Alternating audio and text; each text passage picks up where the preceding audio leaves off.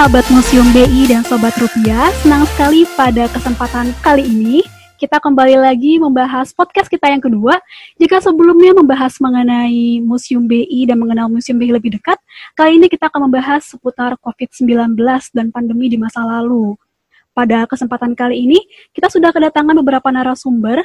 Oh iya, sebelumnya kan kita sempat baca nih di komentar Instagram beberapa sahabat Museum BI mengatakan penasaran siapa sih moderatornya dan siapa sih narasumbernya. Baik, saya perkenalkan dulu diri saya. Saya Rania dan saya merupakan salah satu konten kreator di Museum BI dan di sini juga ada teman-teman dari tim sejarah, ada juga dari tim edukator. Mungkin bisa dimulai dari Mas Syafri untuk memperkenalkan dirinya. Halo semua, nama saya Syafri Luis. Saya di sini sebagai uh, penulis dan peneliti sejarah di Museum BI. Uh, salam kenal semuanya, uh, senang berbagi dengan teman-teman. Terima kasih. Terima kasih Mas Syafri. Nah, selanjutnya mungkin kita bisa langsung ke Mas Zainal. Halo semuanya, saya Zainal C. Erlangga. Saya sama dengan Mas Syafri di WI sebagai apa penulis di Museum BI. Sudah saja mungkin. Semoga kita dalam keadaan sehat ya semuanya. Amin. Terima kasih Mas Zainal. Ternyata Mas Zainal dan Mas Syafri ini sama-sama tim dari penulis sejarah Museum BI. Nah, kalau misalkan teman-teman sahabat museum dan sobat rupiah suka memperhatikan konten Instagram ada yang namanya fakta unik. Nah, itu biasanya menceritakan tentang sejarah-sejarah yang uh, melingkupi Museum BI ataupun Bank Sentral. Nah, itu biasa itu mereka yang menulis cerita-ceritanya ataupun buku-buku yang ada di Museum BI mengenai uh, sejarah-sejarahnya tentunya. Itu mereka juga yang biasa menulis. Nah, ini adalah suara-suara mereka. Satu lagi adalah kakak edukator kita. Silakan, Kak. Halo, selamat sore teman-teman sahabat Museum BI, Sobat Rupiah, di mana pun teman-teman berada. Perkenalkan nama saya Rika, saya salah satu tim dari uh, edukator Museum Bank Indonesia. Selamat menyimak diskusi kita sore ini. Hai Kak Rika, selamat sore. ini sebenarnya karena ngeteknya sore ya, jadi selamat sore Pak. Anggap aja nih kita nanti akan didengarkan terus-menerus, jadi semoga selalu bahagia ya teman-teman. Oke, Langsung aja kita membahas salah satu permasalahan atau isu yang merebak pada zaman sekarang atau saat ini yaitu mengenai penyebaran COVID-19 di Indonesia. Well, sebenarnya bukan hanya di Indonesia, tapi juga di banyak negara di seluruh dunia, bahkan mungkin bisa bisa mungkin mungkin hampir seluruh dunia yang terjangkit mengenai pandemi ini yang bersifatnya global. Uh, aku ingin bertanya nih kepada salah satu tim sejarah Museum BI, Mas Syafri membahas mengenai isu yang merebak saat ini yaitu COVID-19. Seperti apa pendapat Mas Syafri mengenai isu yang saat ini terjadi di Indonesia dan khususnya juga bagi dunia? Uh, sebenarnya pandemi ini satu hal yang uh, nggak bisa ditahan-tahan ya. Kita nggak ada yang menyangka tiba-tiba ada wabah di awal tahun 2020 ini. Wabah tersebut ternyata sampai ke Indonesia tapi sebenarnya di Indonesia juga pernah terjadi wabah-wabah besar dunia. Salah, uh, salah satunya adalah wabah influenza tahun 1918, uh, pandemi influenza 1918. Orang-orang uh, mengenalnya dengan sebutan flu Spanyol.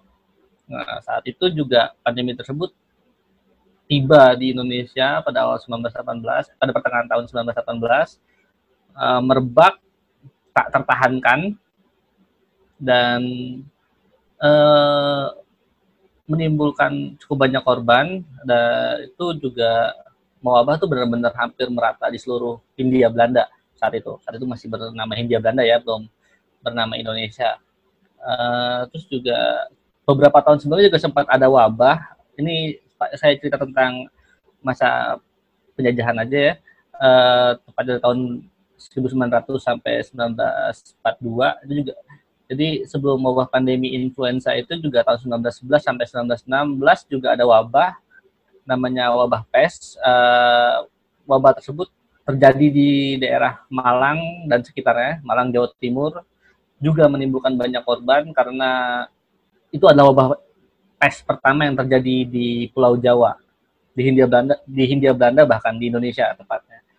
Jadi orang banyak yang nggak tahu, akhirnya ya cukup banyak korban. Jadi dalam waktu kurang lebih dari 1911 sampai 1921 itu ada dua wabah ada dua wabah besar yang dialami oleh uh, Hindia Belanda atau Indonesia saat ini. Pertama wabah pes, kemudian wabah uh, kemudian pandemi influenza atau flu Spanyol dari wabah pes 1911 sampai 1916 uh, selang dua tahun uh, pandemi influenza dari 1918 sampai 1921 seperti itu.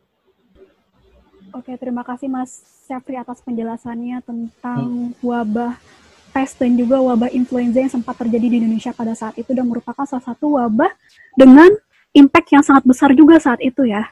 Oke, nah sekarang mungkin kita bisa beralih ke Mas Zainal nih mengenai fenomena COVID-19. Sebenarnya apakah COVID-19 ini merupakan sebuah wabah baru di Indonesia dan merupakan salah satu pandemi terbesar yang pernah terjadi di Indonesia hingga saat ini? Kira-kira pandemi apa sih yang pernah terjadi dan besarannya itu seperti apa sih menurut pengamatan Mas Zainal? Oke, jadi memang untuk uh, corona ya atau COVID-19 ini datang ke Indonesia itu cukup mengagetkan semua pihak dan memakan korban yang tiba-tiba begitu banyak dalam setiap harinya. Dan tapi memang eh, apa namanya eh, di dalam satu eh, tragedi katakanlah ya wabah ini memang di saat itu juga kita memang harus ingat gitu ya bahwa sejarah itu berulang pada masa lalu di Indonesia yang ketika itu namanya Hindia Belanda, sejarah wabah atau pandemi gitu ya, itu bukan kali pertama itu masuk ke Indonesia. Di masa lalu sejak negeri ini bernama Hindia Belanda itu beberapa wabah uh, yang yang cukup membuat panik juga pernah ya masuk. Sebut saja misalnya cacar, kolera, pes hingga flu Spanyol. Namun saat itu memang ada ke, ke, kesamaan sebagaimana corona ya, pemerintah dan masyarakat di masa itu awalnya kurang memperhatikan dampak yang ditimbulkan. Mereka tidak menduga bahwa virus tersebut atau wabah tersebut akan menjalar begitu cepat dan mengacaukan segala tatanan pada, pada saat itu. Saat pandemi flu Spanyol misalnya, ketika masuk ke Indonesia tahun 1918, pada saat itu Hindia Belanda itu punya peraturan karantina yang tercantum di Stad Stadblad van den Lands Indi nomor 277 tahun 1911. Aturan itu mengatur tentang prosedur karantina kapal, pelabuhan, terus kota untuk menekan persebaran wabah ketika terjadi epidemi. Tapi sayangnya ketika itu peringatan itu tidak mendapat perhatian dari uh, pemerintah maupun masyarakat kapal-kapal dari luar negeri tetap bebas berlabuh ke pelabuhan-pelabuhan Hindia, Hindia Belanda ya. Begitu pula penumpangnya diperbolehkan masuk seperti biasa. Akibatnya, Hindia Belanda harus berhadapan dengan epidemi tersebut tiga bulan kemudian. Nah, saya ambil contoh ya, beberapa wabah yang masuk ke Indonesia pada masa lampau. Misalnya salah satu wabah yang generasi awal, ya, katakanlah begitu, yang membuat kepanikan rakyat Indonesia ketika itu misalnya penyakit cacar. Penyakit ini masuk lewat Batavia pada tahun 1644 dan menyebar ke seantero Jawa melalui budak belian dari Afrika yang dibawa VOC. Untuk mengatasi wabah ini, apa namanya, wabah yang menyerang kulit ya, karena cacar itu kan uh, wabah yang menyerang kulit. Pemerintah kolonial ketika itu memeriksa dan memberikan vaksin terhadap pribumi yang memiliki kontak langsung dengan bangsa Eropa, dengan orang Eropa. Namun wabah tersebut terus menjalar, jadi nggak nggak berhasil tuh uh, untuk memberi vaksin. Hingga akhirnya pada abad ke-18 kalau nggak salah, tingkat tingkat kematian bayi karena cacar ini berada di angka 10 sampai 20 persen. Cacar juga menewaskan buru-buru perkebunan dan menumbuhkan ekonomi. Jadi melihat kenyataan ini, akhirnya pemerintah kolonial memberi meluaskan vaksinasi di seluruh Jawa dengan menggunakan juru cacar pribumi yang dididik di rumah sakit tentara. Jadi pada saat itu karena keterbatasan uh, juru juru cacar itu dari orang-orang kol uh, pemerintah kolonial dari orang Eropa Belanda dan mereka juga agak enggan juga tertular dan mengurusi pribumi dalam tanda kutip ya. Akhirnya mereka mendidik pribumi di rumah sakit uh, tentara dan kemudian uh, ini yang mempengaruhi berdirinya sekolah kedokteran pertama di Hindia Belanda, yaitu sekolah dokter Jawa School ya, yang kemudian menjadi Stovia atau uh, sekarang menjadi Fakultas Kedokteran UI di Salemba ya. Itu Stovia pada tahun 1849. Itu awal mulanya itu. Jadi sekolah dokter Jawa atau Stovia pada masa itu salah satu tujuannya adalah untuk uh, memberikan pengetahuan terhadap juru cacar pribumi dan uh, untuk bisa sama-sama menangani secara langsung di wilayah pribumi. Kemudian belum reda cacar pada saat itu giliran wabah kolera menyerang Batavia. Penyakit ini menular uh, lewat makanan, lewat minuman, lewat kontak langsung dan memang uh, persebarannya juga begitu cepat ya. Dan ini terjadi karena pada saat itu uh, warga Batavia uh, kehidupannya tidak sehat lah gitu, petanya tidak sehat. Misalnya sanitasi lingkungan yang kurang baik atau kurang sehat, buruk lah begitu. Terus kemudian mandi serta buang hajat di kali atau di kanal serta meminum air tersebut tanpa dimasak terlebih dahulu. Nah, wabah kolera ini dikenal tahun 1821. Dan kemudian ini menjadi kepanikan yang luar biasa karena saat itu tiba-tiba korbannya banyak dan tahun 1864 itu menyerang 240 orang Eropa dan awal abad ke-20 warga Batavia orang Eropa dan pribumi itu sudah meninggal dunia karena wabah ini sekitar 6 ribuan orang. Saya kutipkan tulisan dari Tio Tek Hong dalam buku Keadaan Jakarta Tempo Dulu, sebuah kenangan 1882159, dia menulis begini. Tiap hari puluhan orang tewas, mayat-mayat tidak keburu dikubur hingga ada saja diletakkan dekat sawah dalam peti mati. Jadi betapa wabah kolera saat itu begitu begitu memakan banyak orang. Nah, di Japas Bank sendiri, di Japas Bank di Kota Tua ya sekarang yang sekarang jadi Museum Bank Indonesia, saat itu juga eh, dihadapkan pada kondisi wabah kolera.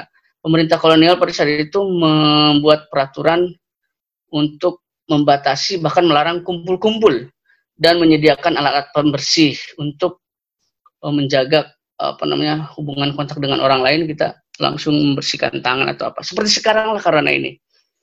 Nah di Batavia sendiri direksinya itu membuat kebijakan dia menyediakan wastafel-wastafel di ruang-ruang atau di sudut-sudut terutama di ruang-ruang direksi ya. Jadi fungsinya untuk mencegah penularan uh, kolera. Jadi setiap habis ketemu tamu atau ada orang gitu ya uh, luar yang masuk atau yang berinteraksi, mereka setiap saat mencuci tangannya di wastafel yang ada di ruangan mereka masing-masing gitu. Nah, belum belum belum belum cukup tuh. Setelah kolera satu abad kemudian uh, itu ada wabah pes muncul seperti tadi Mas Syafri sempat singgung itu tepatnya pada tahun 1910 atau 1911 ya. Dan ini membuat apa namanya? Uh, kurang lebih merenggut 240 jiwa ya di India Belanda saat itu. Nah, ini wabah ini berasal dari virus kutu tikus. Ya, dan dan ini kemudian uh, baru bisa berakhir tahun 1952. Gimana caranya pada saat itu pemerintah mengatasinya? Mengatasi wabah ini pemerintah eh, kemudian menjalankan program pembongkaran hampir sejuta rumah. Rumah dibongkar di bagian atap, dinding, anyaman dan menutup lubang-lubang bambu tempat tikus bersembunyi. Namun cara ini juga gagal. Baru tadi yang seperti saya sampaikan tahun 1952 ketika ditemukan penyemprotan DDT di kloro di fenil trichlorentana ya disemprotkan ke rumah-rumah dan menyasar penyembunyian tikus baru kemudian membuahkan hasil yang memuaskan. Jadi setelah disemprot tidak ada lagi tuh uh, wabah kes face-nya tadi, wabah pes tadi. nah, kemudian uh, kenapa gerak cepat pemerintah saat itu dengan wabah pes ini begitu uh, all out ya dibandingkan dengan penanganan dua dua dua wabah sebelumnya? Karena orang-orang Eropa termasuk Hindia orang pemerintah kolonial di Indonesia atau di Hindia Belanda itu mempunyai trauma tersendiri ketika mereka juga pernah terjangkit wabah serupa pada abad ke-14.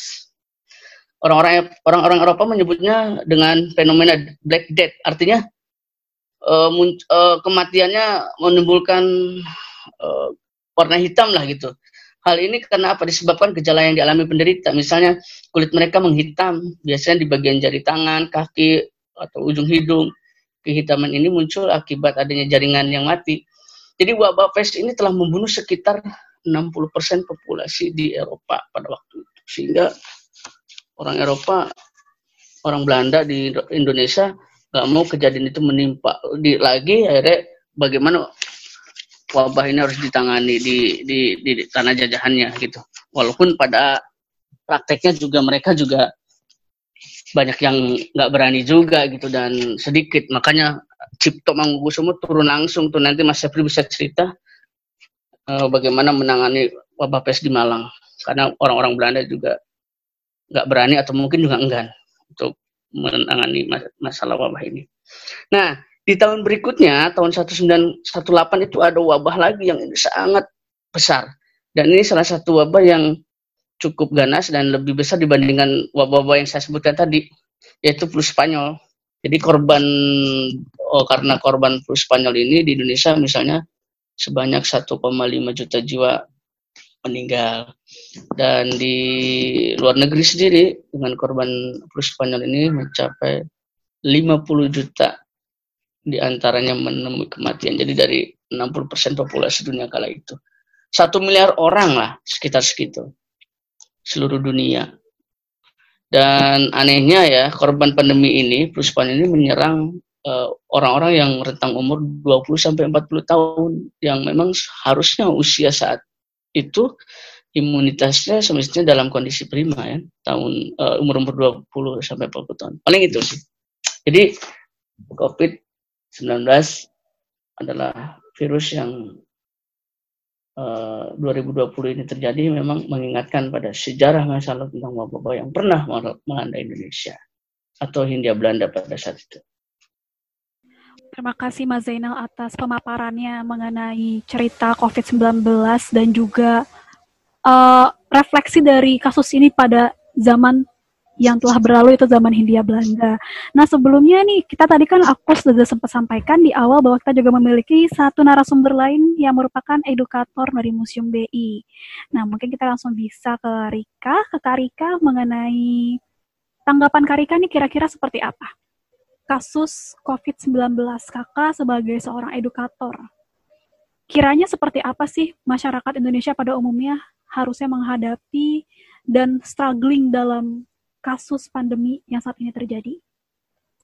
Uh, Oke, okay. kalau dari saya pribadi sih melihat bahwa pandemi ini yang sekarang sudah menjadi kasus yang besar ya di Indonesia, kita itu tidak bisa memerangi uh, corona ini dengan eh, sendiri-sendiri uh, gitu ya, nggak bareng-bareng ya. Jadi setiap dari kita uh, da dari lapisan masyarakat ini kita punya perannya masing-masing gitu. Pemerintah punya perannya, teman-teman tim medis punya perannya, para ilmuwan punya perannya dan kita juga sebagai masyarakat luas tuh punya peran masing-masing.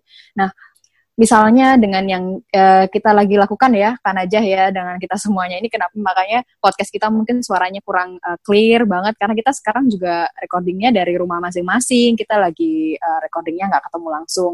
Nah ini kan salah satu cara yang memang uh, kita lakukan sesuai juga dengan himbauan dari pemerintah gitu, karena juga COVID-19 ini sekarang prosesnya masih dicari kan, dari segi vaksinnya masih dicari, obatnya juga masih dicari gitu. Jadi yang bisa kita lakukan untuk memperlambat penyebarannya, penularannya adalah dengan tidak uh, berkumpul dengan orang lain ataupun keluar rumah tanpa kepentingan yang uh, urgent seperti itu. Dan juga menurut saya perlu diperhatikan buat teman-teman apalagi yang uh, kita ini bukan tim medis atau orang yang rentan dan beresiko tinggi untuk tertular, mungkin kita harus juga belajar bijaksana dalam membeli eh, barang-barang uh, yang diperlukan untuk perlindungan diri ya, misalnya juga APD ataupun uh, masker, surgical mask, dan juga mungkin ada juga sarung tangan ya. Saya lihat juga orang-orang ada yang mem memakainya tuh dengan uh, pemakaian yang mungkin seharusnya dia nggak pakai, tapi dia beli itu gitu. Karena kan kita juga harus melihat bahwa stok barang tersebut kan ada batasnya. Sementara teman-teman tim medis kita aja yang itu paling perlu pakai, itu mereka masih kekurangan gitu. Jadi bagi kita yang memang nggak terlalu penting untuk pakai itu dan kita masih bisa memakai uh, alat perlindungan yang lain gitu ya kita mungkin nggak harus membeli barang tersebut karena ada pihak lain yang lebih membutuhkan. Meskipun kita mungkin punya uangnya untuk beli, tapi bukan itu poinnya. Poinnya adalah barang ini lebih dibutuhkan oleh orang lain. Terus juga uh, sebenarnya efek uh, baiknya ya, positif uh, side-nya dari adanya pandemi ini, kita juga bisa melihat bahwa nggak melulu yang uh, sedih-sedihnya aja soal COVID-19, tapi juga ada hikmahnya. Misalnya uh, di tengah kondisi seperti ini, uh, kenapa kita nggak jadikan uh, ini sebagai momentum uh, bagi kita masyarakat itu untuk bersatu gitu loh. Kita saling peduli dengan orang lain, kita juga bisa menolong orang lain yang coba kita lihat di sekitar kita. Mungkin ada tetangga kita, ataupun saudara kita, atau ya siapalah yang kita tahu, yang mereka misalnya dari segi uh, sisi mata pencariannya terimbas gitu. Kita juga bisa menumbuhkan uh, rasa kepedulian kita kepada orang-orang tersebut gitu. Ada juga misalnya uh, yang saya baca dari berita ya bahwa semenjak diberlakukan social distancing ini, teman-teman dari Palang Merah Indonesia itu mengaku kekurangan sekali stok darah yang biasanya uh, donor itu banyak tiba-tiba langsung berkurang drastis sekitar 70%. Nah, mungkin ini hal-hal kecil yang sebenarnya nggak kecil juga sih, tapi yang kayaknya ya yang mungkin kalau dilakukan sendiri-sendiri nggak akan berdampak besar. Tapi kalau kita semuanya punya kesadaran yang sama gitu, bisa jadi nih kita teman-teman yang sehat yang memungkinkan untuk melakukan donor darah nih, misalnya kita datang ke sana, kita melakukan donor darah. Karena kan banyak teman-teman kita yang sakit, yang membutuhkan transfusi darah itu mereka akan selalu butuh darah gitu, even dalam kondisi yang seperti ini, ketika orang nggak boleh keluar rumah gitu, kebutuhan darah tetap ada gitu, tapi uh, pasokannya itu kan terbatas. Nah, menurut saya itu yang perlu kita juga uh, perhatikan teman-teman ketika kondisi seperti ini bahwa ada loh orang-orang yang lebih membutuhkan dan juga dalam kondisi yang kesulitan kayak gitu. Jadi mari dalam kondisi seperti ini kita juga menumbuhkan kepedulian kita. Nggak cuma sibuk menyelamatkan diri kita sendiri juga, tapi ya kita harus peka gitu dengan kondisi di lingkungan sekitar kita. Seperti itu sih. Baik, Arika terima kasih sekali atas pandangannya cukup positif ya mengenai kondisi COVID-19 pada kali ini di mana kita semua harus sama-sama aware bukan hanya tentang diri kita sendiri tapi juga menyangkut kepentingan orang banyak. Benar sekali juga nih salah satu hal yang aku highlight adalah dalam kondisi saat ini kita semua akan semakin berarti jika kita selalu bersinergi. Maka nilai gotong royong seperti yang disampaikan oleh Bapak Jokowi beberapa kali dalam hal ini sangatlah dibutuhkan untuk kita semua sama-sama melawan COVID-19. Selalu ada hikmah dan setiap musibah tetap bersyukur, niscaya nikmat akan ditambah. Baik, terima kasih sekali lagi bagi teman-teman, kakak-kakak, mas-mas, dari tim sejarah, tim edukator, atas informasinya yang telah diberikan.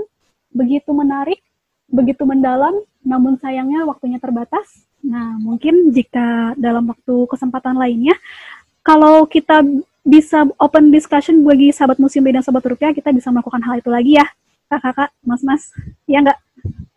Iya ya? Iya, sip. Oke, okay, oke. Okay. Ya. Baik, baik, baik. Nah, jangan lupa nih teman-teman, sahabat musim dan sobat rupiah.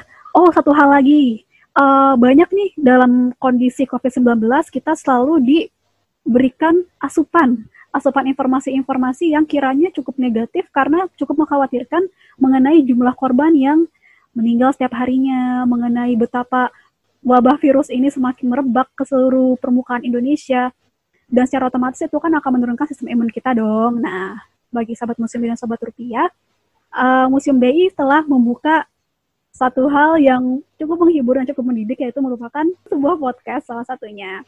Nah, tidak hanya podcast, kita juga rutin memberikan konten edukasi yang selalu kita publikasi di sosial media kita, di Instagram Museum underscore BI, di Twitter Museum BI, dan di Facebook kita Museum Bank Indonesia. Telah juga kita publish di podcast sebelumnya, kalian bisa temukan di Anchor, ataupun di Spotify, dan kita akan rutin publikasi mingguan. Semoga sahabat musim dan sobat rupiah kalau ada komentar, pertanyaan dan saran bagi kita semua dipersilakan untuk langsung komentar ataupun DM di Instagram, Facebook ataupun Twitter kita. Sekali lagi terima kasih kepada kakak-kakak semuanya, Mas Syafri, Mas Zainal dan juga Karika. Ya, sampai bertemu lagi di pertemuan berikutnya hopefully. Dan semoga teman-teman semua tetap sehat, bahagia, dan juga bersyukur setiap hari. Bye. Amin. Bye bye. Dadah semuanya.